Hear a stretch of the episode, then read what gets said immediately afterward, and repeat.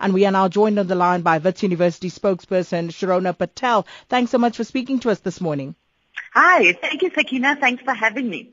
Sharona, students indicated yesterday that they will be at campus bright and early 6 a.m. this morning to continue their protest. So can you tell us what's happening right now? Yes, uh, Sakina, we've had some groups of students trying to block some of our entrances again this morning. Um, they started off in Yale Road North, that's the one near Empire Road. Our campus uh, security has managed to move them to a designated area in which to protest. Um, the other gates and entrances um, all seem to be fine at this stage, and students and staff are being allowed to come in and go out. Uh, from where I am, I can see three, well, two gates, and the one downstairs three, um, and those seem to be working well. What we would encourage um, students and staff is at this stage perhaps just use every other entrance except the Yale Road entrances. Um, our campus uh, control security uh, seems to have everything under control at the moment. So at this point, uh, because yesterday there seemed to be mixed messages from the university and the students about uh, the actual protest, the university coming out saying that the students were aware of these protests and they saying no, they were not consulted, so they're very unhappy about these increments. The students um, were consulted for months um, this year. In fact, there were five meetings, particularly about student fees and res fees with the SRC uh, and other representatives. Um, this is in addition to all the structures that have to pass these increases, and our students are represented at every level, right up until the council level, which is the highest decision-making body of the university. Um, council did take the decision uh, last Friday on the 2nd of October, um, and students were, well aware of it then.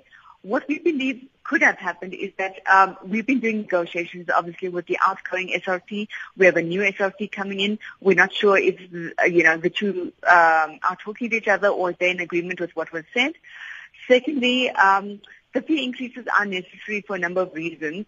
Um, including mainly that government subsidy is decreasing year on year. So for example, for next year, we are expecting a 3 to 4% increase at most from government. Um, inflation is sitting way above that. And the only other way that we can make up the shortfall is obviously by increasing student fees. We do know that um, there is a national conversation happening around student funding. And in fact, um, our Vice Chancellor made a call last week to the President, Cabinet Ministers, and the Minister of Higher Education and Training to say why not just spend 20 billion rand and give free uh, tertiary education to deserving students. Um, and this will alleviate the pressure on families on students, etc. Um, it was uh, received quite favorably. They had quite a good meeting, and in fact, um, our Vice Chancellor is part of a team that needs to report back to the President on short-term funding options by the end of November. So that's the real issue here. It's about student funding. So yes, we can come to an agreement with our students about a particular fee increment increase, but we should be looking at it in a more long-term manner.